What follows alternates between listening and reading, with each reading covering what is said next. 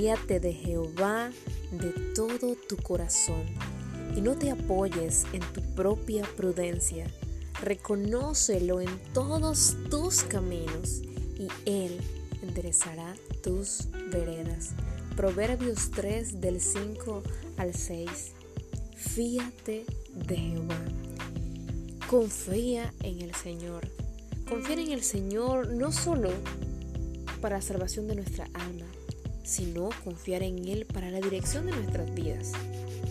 Ceder a Dios el control de cada una de las decisiones que yo tomo es confiar en Él. Lastimosamente, muchas de las decisiones que hoy estamos tomando las estamos llevando sin considerar primeramente la opinión de Dios.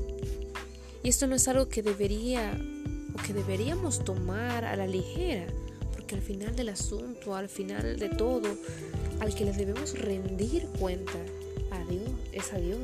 Tanto usted como yo vamos a un día a rendirle cuenta a Dios vamos a terminar, Señor, no te involucré en mis planes. Me creí sabio en mi propia opinión. Pero el consejo en Proverbios es confía en el Señor. Y es que a veces que creemos que Dios no actúa tan rápido.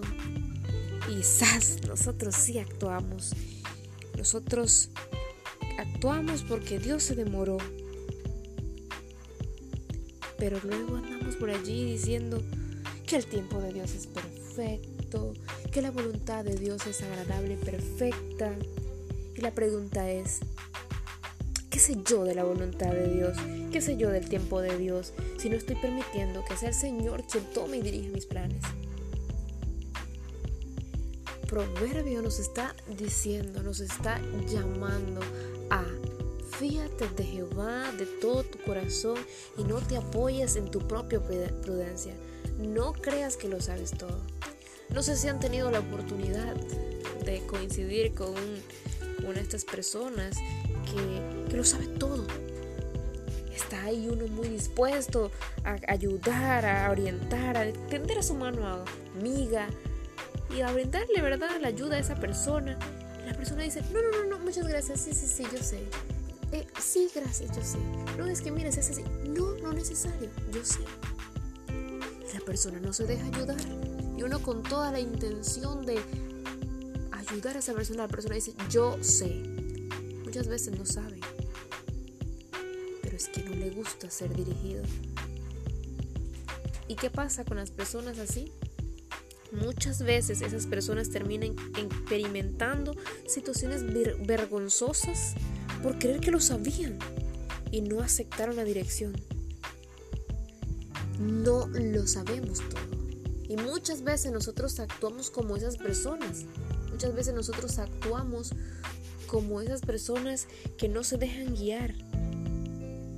Pero no nos dejamos guiar por Dios. Muchas veces actuamos así, siendo ese tipo de personas que no queremos la ayuda. Señor, gracias por esto, por aquello. Pero sabes, este, eh, en estas cositas, pues, ah, voy a silenciar a Dios. Y no, la palabra del Señor nos sigue exhortando y nos dice, fíjate de Jehová de todo tu corazón y no te apoyes en tu propia prudencia, reconócelo en todos tus caminos, no en algunos. Dios, Dios merece ser reconocido en nuestro trabajo, en nuestra salud, en nuestra situación emocional. Dios merece ser reconocido en cada área de nuestra vida, porque cuando comencemos a involucrar a Dios en todo, Dios va a hacer algo maravilloso. Y es que dice, y Él enderezará tus veredas. No voy a ir por donde yo quiero, voy a ir por donde Dios quiere que vaya. Y eso es la diferencia. Una diferencia maravillosa, porque si yo voy por donde yo quiero, me pasa algo, fue por qué. Porque no involucré a Dios y luego vengo, ay Señor, ayúdame. Pero si tú no me estabas involucrando, dice Dios, pero como queremos caminar agradando a Dios, vamos a atender el consejo que dice Proverbios. Y es fíate de Jehová de todo tu corazón y no te apoyes en tu propia prudencia. Reconocerlo en todos nuestros caminos porque Él allí enderezará cada uno de nuestros pasos. No somos capaces de guiarnos a nosotros mismos si no permitimos la dirección de nuestro Dios en las cosas pequeñas, no vamos a permitir que Él intervenga en las grandes. Pero Dios es soberano, eso sí, eso es una de las cosas maravillosas que tiene Dios, que es soberano. Y Dios desea estar allí formando parte de nuestro plan, guiándonos, sosteniéndonos.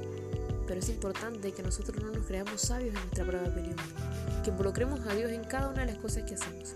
Y si Dios está dentro de los planes que tú tienes, serán planes bendecidos. No esperemos bendición en aquellas cosas que estamos dejando a Dios fuera. Una vez más, fíate de Jehová de todo tu corazón y no te apoyes en tu propia prudencia. Reconócelo en todos tus caminos y Él enderezará tus veredas. Yo no sé qué decisión tú estás por tomar, pero está Dios allí, estás diciéndole, Señor, la decisión que está tocando mi corazón, moviendo mi mente a pensar además, no la quiero llevar sola. No la quiero, no la quiero llevar sola, no la quiero llevar solo. Yo quiero que tú estés allí sosteniendo y guiando y que me lleves a donde tú quieres que yo vaya. Que en mi trabajo tú seas mi luz, que tú seas mi guía, que en mi salud, que en, en mis emociones, en mis sentimientos, esa parte tan importante de nuestra vida, que Dios sea el centro.